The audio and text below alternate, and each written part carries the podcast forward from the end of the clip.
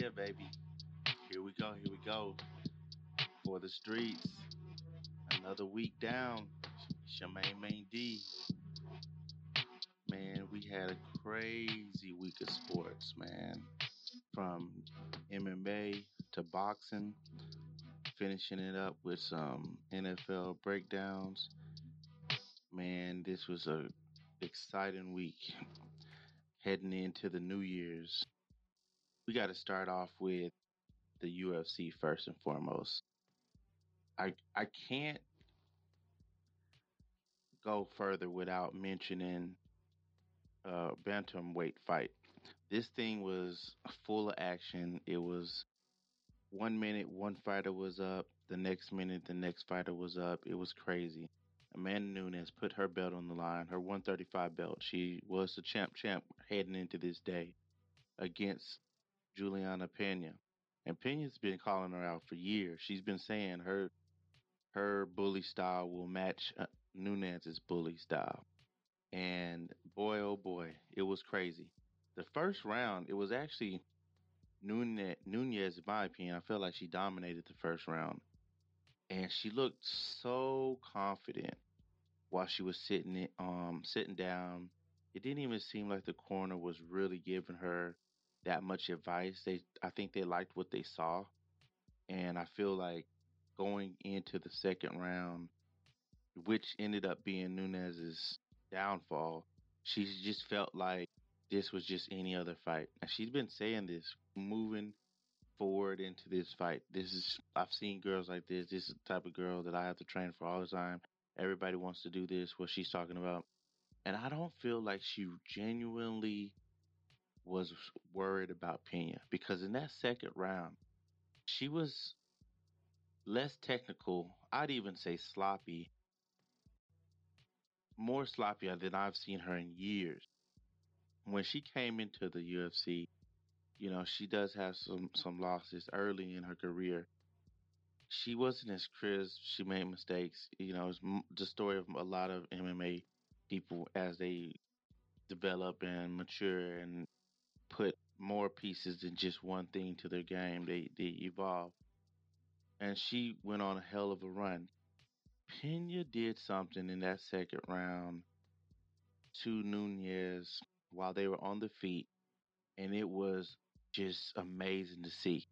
And those those punches that Nunes normally puts people down with, Pena was taking them, taking them right in the face and coming back with her own shots. And that moment when Pena hit Nunes with her shots after receiving the shots from her, I don't believe that Nunes was ready for that. And it just completely depleted her tank. She thought she was going to get her out of there in the second round. And I think that she gassed herself out, not pacing herself at all because he became a slugfest. Which, as a fan, I'm I'm loving it, but as someone who knows what she's capable of, I felt like she did herself a huge disservice. But big props to Pena because this is what she had been saying forever. She had been saying that she doesn't like to be bullied. And this is true of most bully type fighters. When it comes to them being the nail and not the hammer, most times they don't have the ability to overcome that. Now, obviously, you know, champions show what champions do and Pena showed that she was the champion that night. And she even got her in a choke, and she didn't even get the hook in for a rear naked. She just was just basically woman handling her with the right, with her with her arm, with just one arm. It was it was beautiful to watch, uh, very inspiring. Even her longtime training partner, Michael Chiesa, who was super sloppy drunk, by the way. Uh, man, they had a beautiful moment backstage, you know, crying and celebrating. It was really, really cool. You gotta love that kind of stuff, man. And I remember watching Juliana Pena on The Ultimate Fighter way back when, and I just saw something in her back then. I was like, man, she's a dog. She, she you know, she got it. And I, I've always had a feeling that eventually you know, some way, somehow she would become a champ. Now, I don't think anybody believed that she was going to beat Amanda Nunes with the way that Amanda had been looking over these, you know, however many fights she'd been dominating. The only person that really got her to a place where people could question if she won or not recently was Valentina. And a lot of people were like, well, she had already beat her twice. And some people said, ah, well, Valentina won. And it was a whole thing. But Pena finished her. Submission round two, no doubt about it. Didn't leave it to the judges. Had three extra rounds. By the time that round five was uh, going on, she was already taking a shower.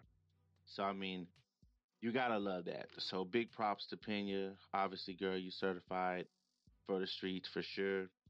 Uh, and another thing that happened during her pre- her press conference, I really want to talk about. I didn't really feel like it was justified. She had spoke on, you know, just just celebrating the fact that she, as a mother who gave birth to a child, was the first person to be able to become a champion who went that route as far as uh, journey giving birth. And she she called herself the first mom champion by that sense. And the internet ate her up. Everybody, you know, most people went crazy after her on Twitter and other parts of social media. And I felt like it was not in the spirit of what she was trying to say. And I think a big time moments like this, people are rushed to to judgment they rush to speak on someone's intention instead of letting them speak on their own intention. And a lot of times, rather than appreciating what somebody is going through, they want to add other things to what they're saying. I don't feel Pena's words were in a negative place. I, I feel like she just wanted to shed light and celebrate her journey I don't feel like it was her taking a stab at people who don't have children the natural way. I felt like she was just acknowledging her journey that she went through that and she took pride in it. And as somebody who really has utmost respect for women that have to go through that journey because it is something that could be life threatening. You know, it's definitely something that could be life threatening. I, I give her big props, and I also give her props for clarifying her statement and making sure that people couldn't take it to that negative place. And if they choose to, it is it's on them at that point. Now, the lightweight main event with the men, Charles Oliveira versus Dustin Poirier, that was also a hell of a match. And it ended similarly with the submission in the round three this time. Now I'll say Oliveira, he he started out rocky. I'm not even gonna lie, he started out rocky. All these people that go out there talking about since Oliveira's lost eight times, he's a quitter and all this kind of stuff. Man, whatever, dog. Miss me with all that. The dude started MMA professionally and in at a high level in the UFC very, very early on. So he was swimming in the deep end early, man. And you know, you win some, you lose some. It's a journey, man. Some people make it to the top, you know, in, in a small amount of time. It's it's it's always gonna be ups and downs in careers. Some people never make it to the top and other people have to go through ups and downs for years before they finally make it. Oliveira went ups and downs for years and he finally made it. Poirier found inspiration in that he was trying to do that. Now, he started off great with his boxing and looked real sharp. The first round, it definitely went to Poirier, in my opinion. I felt like he, he did a great job, it, uh, you know, working his strengths. And after that, something you know something got into Oliveira. He realized, okay, I got to make adjustments, and this is what champs do. From round to round, they make key adjustments and they execute those adjustments flawlessly. And that's what he did. He saw that he wasn't winning the exchange on the feet. Poirier, say what you want to about the guy, but he is definitely one of the best boxers in the UFC. Uh, what he did with Holloway, who is also one of the best boxers or better boxers, was very impressive. So for him, doing that to Oliveira wasn't a big surprise. I don't believe to anybody. Now, the I think the biggest surprise was how Oliveira responded. Not only did he respond in the next round, in the next round after, with a better game plan, ended up dominating in a different area, which was using his his grappling game. He even took the guy's back standing up, which is very difficult to do. To even get a guy's back standing up, and he did. He got it standing up, and he put him in a bad place and forced him to tap. I mean, obviously, as somebody who likes both these guys, you know, somebody's gonna have to lose. And I felt like it was Oliveira's time now. I felt like he was gonna be the next guy anyway. Even if Khabib still hadn't retired, I felt like if anybody was gonna beat him, it was gonna be Charles Oliveira, just because of the the range of skills that he has specifically the ground game. And I felt like if they ever were to fight, the ground games would probably cancel out and then they would be on their feet. And I don't think that Oliveira would lose in that scenario because he's not worried about getting taken down. Uh, but we never got to see that fight. The fight we did get to see was against Oliveira and Poirier. And much like the Chandler fight, he had er, um, Oliveira had early issues the next round, he figured out a way to get the guy out of there. So, I mean, big props to Oliveira. As for what comes next, we saw Justin Gaethje. Uh, they put a little clip in the back room of these guys uh, where they, you know, kind of met met up and chatted, and you know, they just gave each other props for where they were at right now in the in the game. I would say that's going to be the next matchup now, there's been a little bit of chatter about whether or not Conor's going to get to skip the lane. Uh, and he might. I mean, he's the money fight. If I was Oliveira, I'd be like, let me go ahead and get that easy knockout or, or submission uh, and get the biggest paycheck of my life. And I'm the one who's pay per view buys, so I'm double eating. That's what I would do. I don't think Conor, I mean, everybody has a puncher chance. He has a hell of a left. I don't believe Conor has any idea that he how to beat these top guys. I don't think he's elite anymore. I, I would say he's gonna have trouble with the top five guys, in my opinion. And everybody else, uh, you know, he's he's he's a talent. He's gonna be able to get a lot of guys out of there.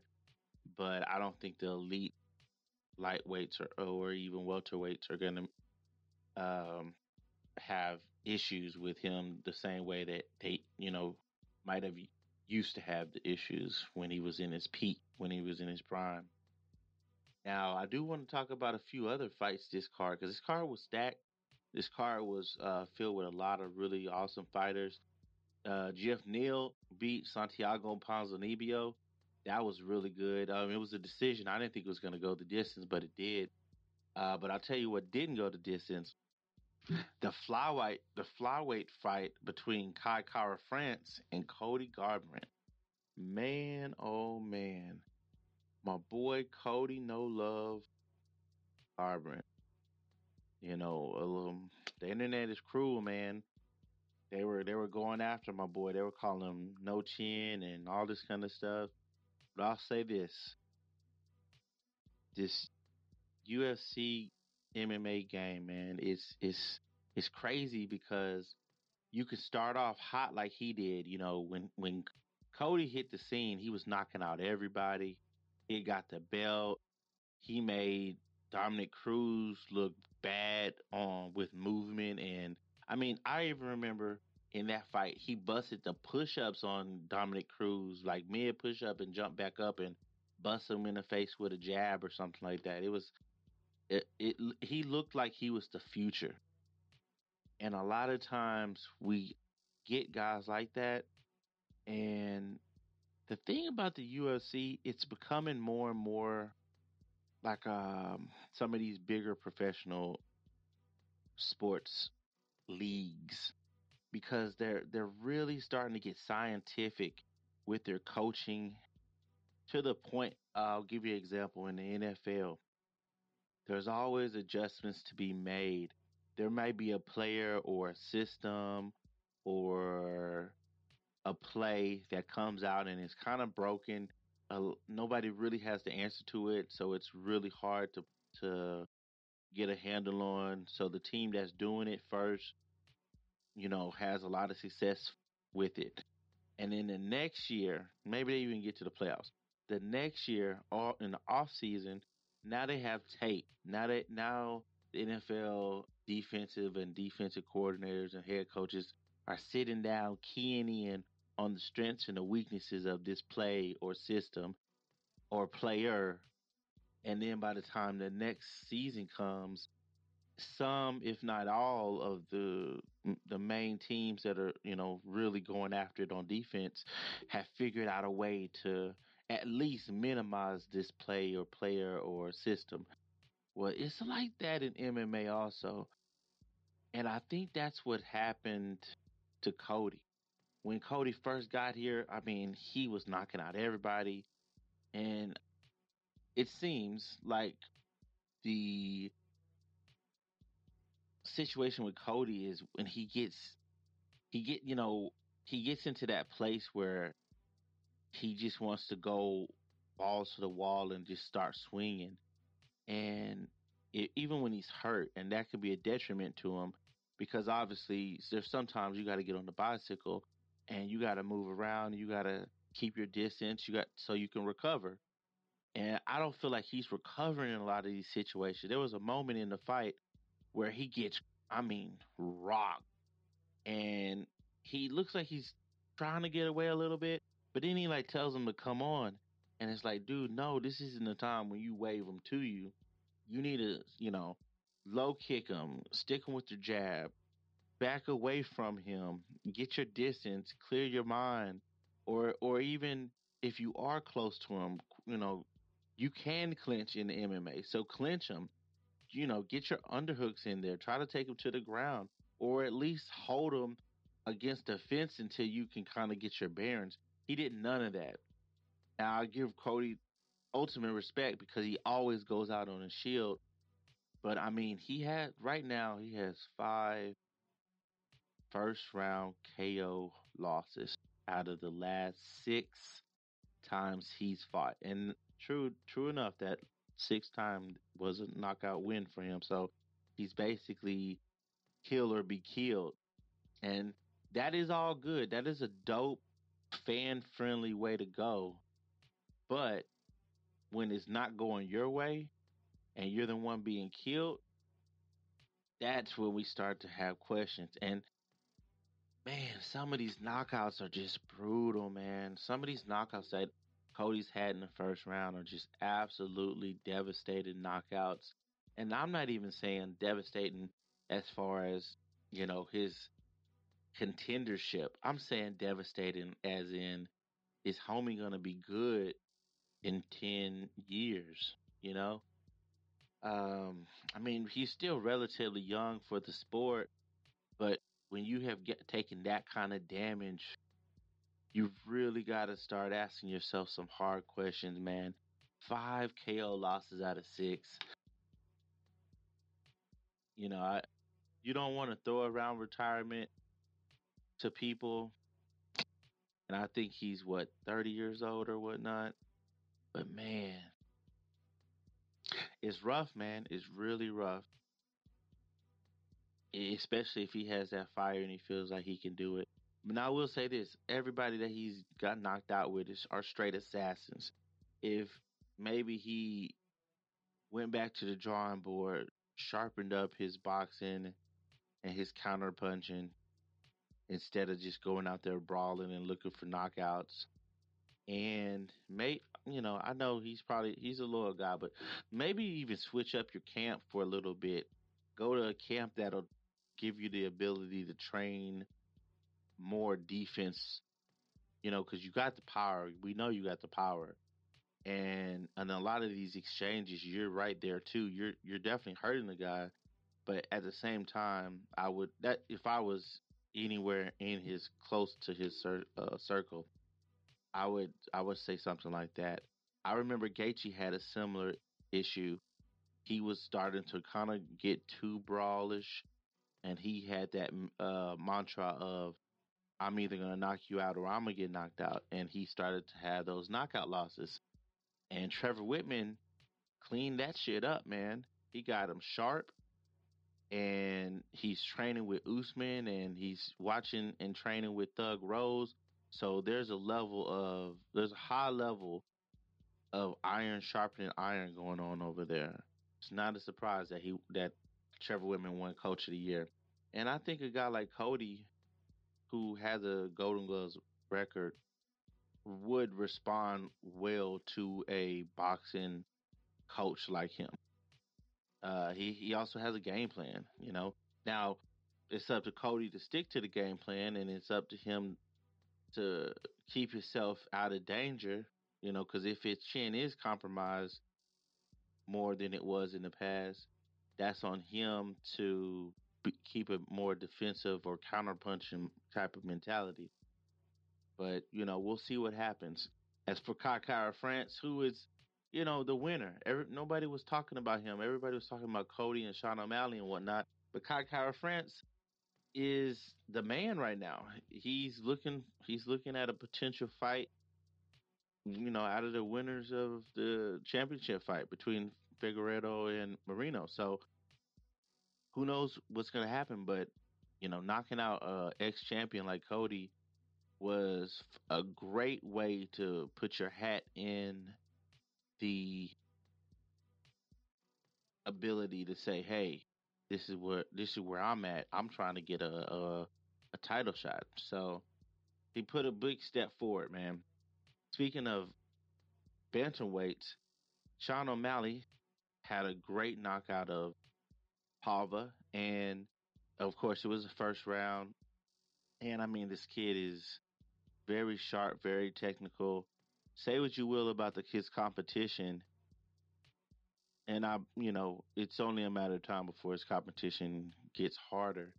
But what he's doing to these people, the way he's striking, I believe that he would give anybody problems if they chose to stand up and strike with him in bantamweight.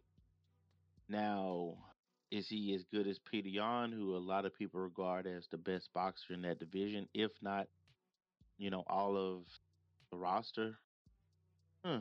You know, that's that's why they fight. We'll have to see. But I can tell you this: if he keeps taking these fights and sharpening his blade, eventually he's gonna fight these guys in the upper echelon, and I think he'll be ready then.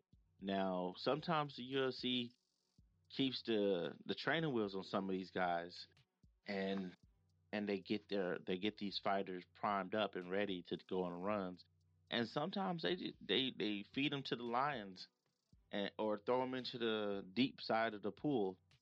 So you just have to see what happens. Um, I look at Khamzat. Khamzat looks like he's ready for the deep side of the pool. So hey, let's let's give him a shot. Sean O'Malley, I, I think he I think he's ready too. Whether or not he he steps up to that plate, uh, like you said before, it's really about money he's looking for mon- bigger money for bigger fights, and I can't blame him.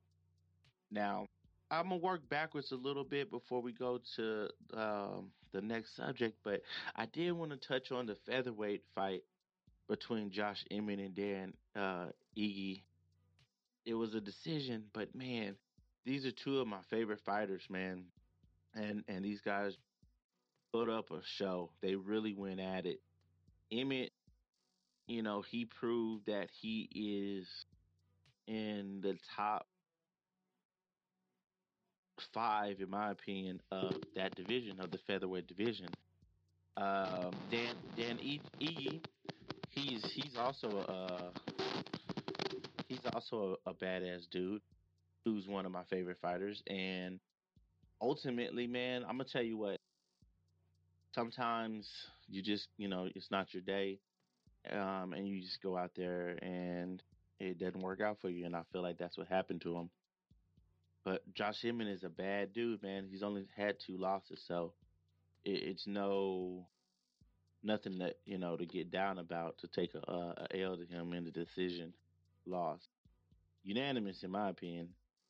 Uh, we also had the bantamweight matchup with Dominick Cruz coming back against uh, Pedro Munhoz. That also went to decision, but I'll say you know after the first round, Cruz made some adjustments, and then I feel like he pretty much took control of the fight. Uh, Munhoz had his moments, but Cruz's movements, once he got into his groove, it's just so hard to hit him. And when he does hit him, it's not a clean shot because he does that Olay type uh, roll with the punches too. Great, great style. He's a, he's one of one man. He really is. There's nobody in the game that has his style, and it's amazing that after all those knee surgeries and, and issues that he's had with his body, he can even do that style anymore because that it requires ultimate cardio and it's tough, man. I, I can understand why he's had the injuries he's had because of the hard work that he does. Is you know sometimes your body just can't keep up with what you want it to do physically, you know. So you know, shout out to Cruz. I hear him and Aldo could be in the works. That'd be a crazy fight between two legends. And you know, when when these OGs fight, even if they're not like high ranked and stuff like that, they they're former champions. I don't really f- believe in making former champions just go through the gauntlet all over again. Like they they put in their time. They they they've earned the ability to have um, one or two impressive wins, and if they haven't lost to the champ before, give them the, the title shot. You know, so uh, once we see what happens between Aldo and and Petr Yan, then we'll be able to start to look at who deserves to step in and, and go after that title next. Now we hit we hit up the heavyweight division, and well, I gotta say, this Tai Tuivasa guy, he is super dope. He's funny, he's charismatic, and he knocks people out. One of his quotes was literally, "People come to see me drink shoeys and KO people," and he's right. And he did a great job this uh, this past weekend. Augusto Sakai was one of the the better heavyweights out there. He gets a lot of dudes problems. Now, you know, to be fair, he's he's had a you know uh, a couple losses that went to some of these better guys, but again, this is when you start to separate yourself from the contenders, the pretenders, the wannabes, the gonna bees, and I even you know he was on a, a three game losing three fight losing streak a while back, but he bounced back and now he's on a four win streak now, and he's knocking people out. So he should be ranked. Um, if Sakai was ranked, he'll take that rank. But if he's not, he's got to be close. And man, I tell you, the UFC got they got him one right there with him. He's an international guy. Every time he comes out, people are going nuts uh, on TV. So that tells me that they really vibe with this dude. And he knocks people out and then drinks shoeys afterwards. Like just that alone, people are gonna be looking to to pay pay per views for it because they want to see him knock people out and and just start chugging a bunch of beer. It actually kind of reminded me of back in the day when wrestling WWE was like big when I was a you know a youngster. I'm sure it's still big right now, but this is when I watched it. And the character, the wrestling character Stone Cold Steve Austin would get the beers and he would just be chugging these beers. I mean, he he'd wave to the audience, and some random person, or I mean, who knows? They pro- probably weren't even random, but some people just kept on throwing him beer cans, and he would crush the beer cans. He would, I mean, he starts chugging these beer cans, and half the beer is going in his mouth, the other half is going all over his clothes. And I promise you, that was tied to he was all over the place with those beer cans, but it was so exciting because he just literally teed off on this dude against the fence and just knocked him out to the point to where when he fell, his back left leg was like laid up under him. Like it's such an unnatural, like unnatural knockout. It felt like I was playing a video game because their their legs and their body just starts to wobble. And then you got to realize, hey, this is what it is. This is what this dude is is about. So props to uh, Tai. That dude is he's the truth, man. He really is. Now, what will happen when he starts to fight up in competition? Hey, man, this is what this journey is about. All you can do is, you know, fight the guy that's in front of you. So we'll see what happens. But all I do know is the UFC got them a star, a star in the making if they get behind them. Now, whether they do or not, you know, that just is always up to the UFC. In middleweight, Bruno Silva, he knocked out Jordan Wright, and Jordan Wright is is an, uh, a known knockout guy in his own self. So for him to have gotten knocked out in the first round early, that just tells you what kind of uh, magician Silva is. And I mean, it was a beautiful knockout. I, I expect this guy to be out um, out there knocking out future middleweights very very soon.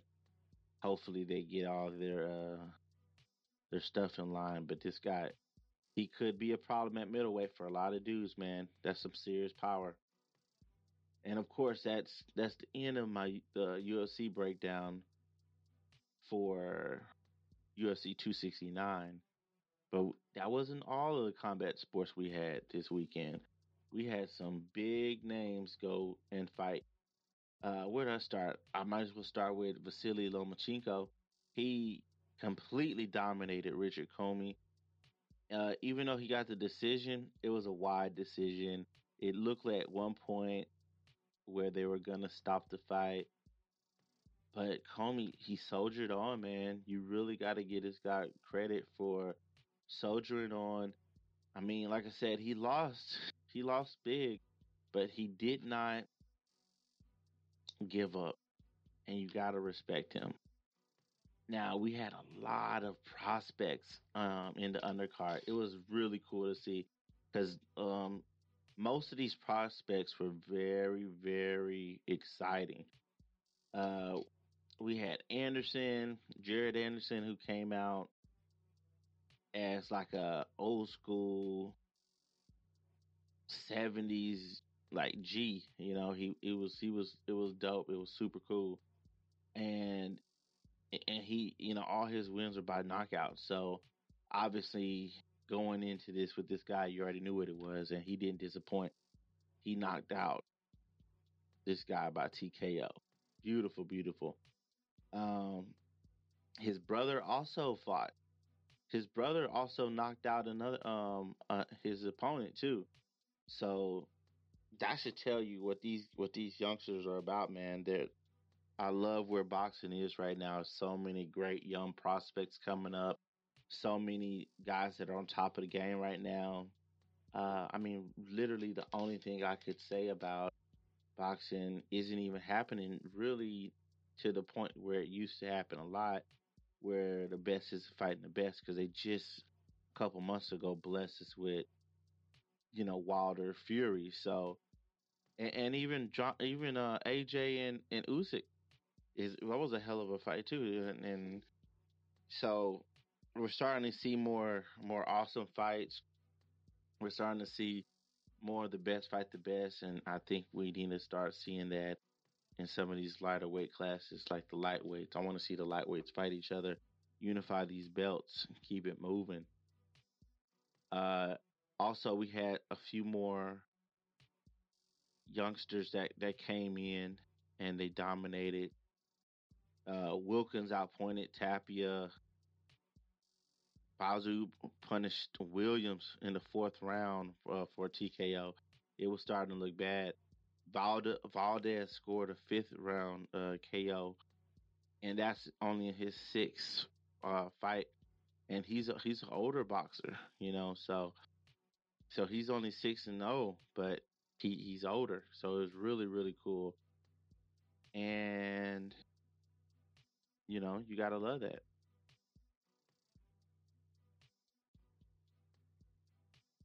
Now, Vasily wasn't um, the only champion boxer that was out here taking care of stuff. Nonito Donaire knocked out Ray, Raymart uh, Gaballo for his to defend his WC bantamweight title. And if anybody knows Don, uh, Donaire, they know this guy is he's like a clone of Pacquiao because he's 39 and he's out here still, you know, giving it to these dudes at this at this lightweight class. And usually this lightweight class isn't even it's not really good to stay in it because you lose your speed and and these young guys usually kind of eat you up.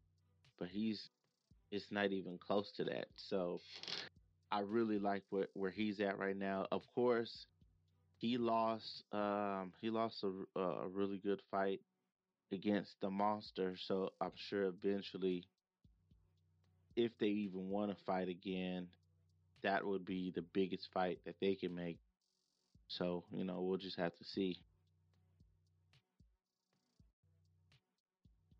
that's pretty much it for for the boxing setup now Conor Benn did finish Chris Algieri I mean, they're they're still out there.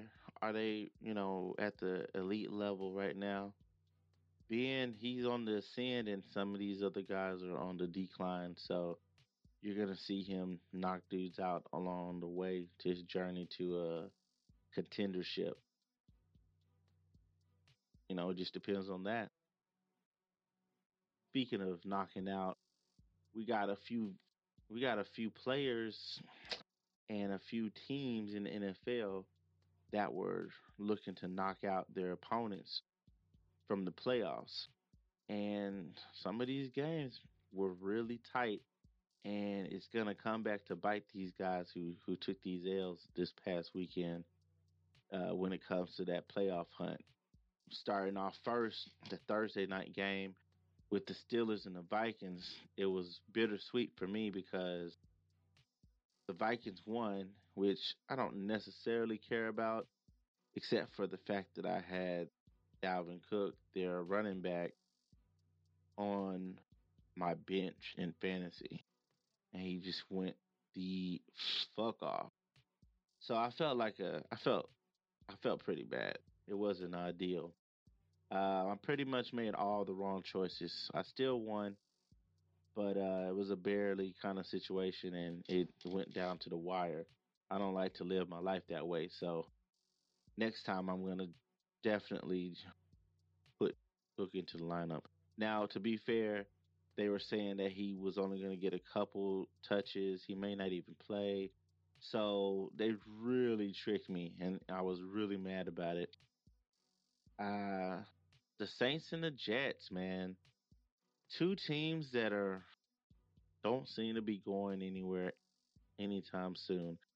With the Saints, they got a really solid team, but their quarterback situation it's not it's I don't believe it's a winnable quarterback situation.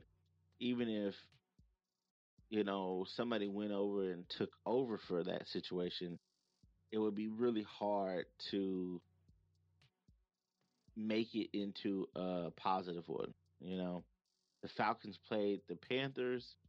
Their division guys are always going to play each other tough. Falcons beat the Panthers at home. That's really tough. That's a tough pill for for Cam and those guys. Man, I really have been rooting for Cam. Um, but man, it's he's starting to take some some L's for some teams that you can't really put that big of a respect on them. So it's tough. The Falcons are usually bottom feeders, but when you're the bottom feeder to the bottom feeder, what does that make you? Uh, the Seahawks rolled over the Texans just like pretty much everybody has done this year. Uh, the Chiefs and the Raiders was a blowout. The Browns and the Ravens was a close game. Um, it's it's really disappointing because Lamar Jackson was really supposed to be in there during these mo- crucial moments, and he wasn't. So they won, but it was just kind of like, man. Now the real question is, how hurt is he? Is is he going to be ready for playoffs? That kind of stuff. So we'll see what happens. The Cowboys in Washington, man, that was another game that it felt like it could have gotten away from Washington. I think they did a good job of keeping it close, but the Cowboys really were on point when it came to making it happen. So I just can't see Washington, especially after that loss, um, rebounding enough to to go on a, a late season run. It's going to be really tough. Jackson or the Jack, yeah, Jacksonville versus the Titans, Jaguars. I mean, it was twenty and zero. Oh, so what do you expect? Um, the Lions and the Broncos, another blowout. There was quite a few little blowout games, but some even the Giants, Chargers, they you know the Chargers blew them out. Uh, 49ers and Bengals. Bengals play people hard. 49ers play people hard, so I knew that was going to be a close game, and it went to it went to overtime. So speaking of overtime, the Bills and the Bucks went to over, overtime. I personally thought that the Bills were going to have a bad game. I thought they were going to lose big. Um, but, you know, that weather is something else, man. And all we can do is just try to get it, you know, worked out and and ready for the next group of people that have to utilize it really. And if, you know, we're able to do that, it's only going to look better on the team. Now they got the Green Bay Packers and the Bears. Now this was an exciting game. One minute, one minute you felt like the Bears were gonna do something. The next minute you felt like the Packers were gonna do something. And how, you know how do you, how, how do you not talk about a, a thirty to forty five matchup? Now, if the Bears could have kept it rolling, they they didn't go quite kill for kill, they could have kept it rolling. Man, oh man, we would have been feeling good, feeling great, dude. And that takes us. And I right now, well, I'll go to. I'll get to my my rankings here in a second. And that takes us to the the final game, the Monday Night Football game. The Rams go on the road and beat the Cardinals, which the Cardinals did earlier this week. Um, I think they're just I think they're two really good teams. If they weren't in the division, they they possibly could be uh, teams that could go could finish high simultaneously instead of being uh, a instead of ending up taking out each other, which is saying a lot. Um, unfortunately, the Packers they're wrapping up with the teams that they got, and they've had a pretty respectable schedule on top of that. But um, you know, it's hard. It's hard. The Packers have pretty much destroyed the Bears every chance they got, and until Aaron leaves, probably not gonna ease up. The Rams and the Cardinals. I mean, it's kind of like that with McVay versus the Cardinals. They he has since he's gotten there, he's been dominating that that uh that division and that team. Now, the Cardinals did beat them on the road earlier in this week, and I feel like they got away from what got them that victory. They got away from the run game. They started to have, you know, silly passes, and they were getting no time to even possibly make adjustments on the pass block or, um, you know, just be ready to make a play. The running game, they started to get away from it, and the passing game, they they looked like they they were missing missing some things. You know, they they they AJ AJ Green missed a touchdown early in the the first quarter. It was just like, golly, what is he doing? Like those are gimmies for him. But you know, people get nervous and they're not robots. So what are you gonna do?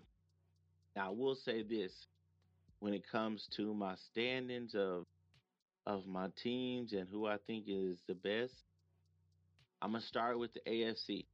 For me, I like to go top top five in the AFC and top five in the NFC.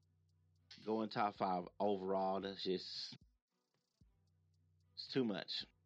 Um, I think the Patriots and the Chiefs are one and two for sure in uh, the division. The Titans, I, I give them three.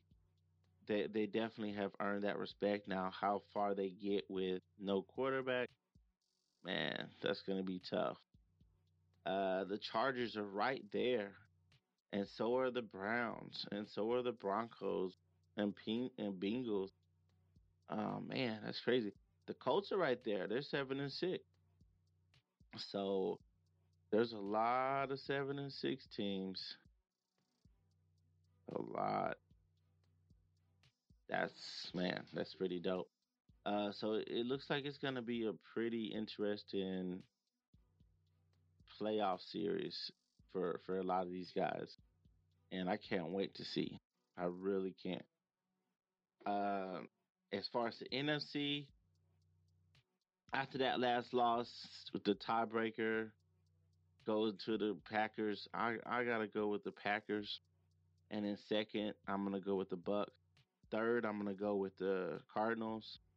Uh, fourth, the Cowboys, and then my fifth my fifth team right now, obviously, it's the Rams, and you know I may shift them here or there depending on how everything went. And the reason why I don't put them over the Cardinals is I'm looking at the big picture. Yes, they did beat the Rams early, and then the Rams just beat them. So I'm not trying to take anything away from either one of those teams. They both are really good on the road, though. So keep that in mind. If if these guys got to go on the road, they actually might be a more more of a problem than some of these teams at home. It's just the way it is, uh, especially the NFC. And you know, the right team catches on fire, and everybody feels it. So we'll see what happens, man. Uh, let's see. Did I? Yeah, I think I did my. I think I did. I think I did it for. Yeah, yeah, yeah. Okay, so yeah, those are my top five for both conferences. Shoot, man, we we we did it, man. We made it happen, and had a heck of a breakdown. If there's anything that I may have missed, hit me up, fellas. Hit me up, people, and uh, we'll we'll put it out there. I usually don't hit basketball up, you know, until after All Star, just because there's so many games. It's like baseball, I don't hit it up until you know when it when the games really matter. So, great thing about combat sports is every fight is a championship fight in a way, and for some people that's even truer than than those words. And it's a final thing. It's a finality to it. You know, no matter how much somebody talk, all you guys have to do is meet up and in the square circle and and you know wrap your hands up and go go to work. So you gotta love that. Um, this this next this next set of fights gonna be Derrick Lewis, and he's gonna be fighting the up and coming uh, fighter. So you gotta love that, and we gotta see how he rebounds from that loss of Ciryl Gane.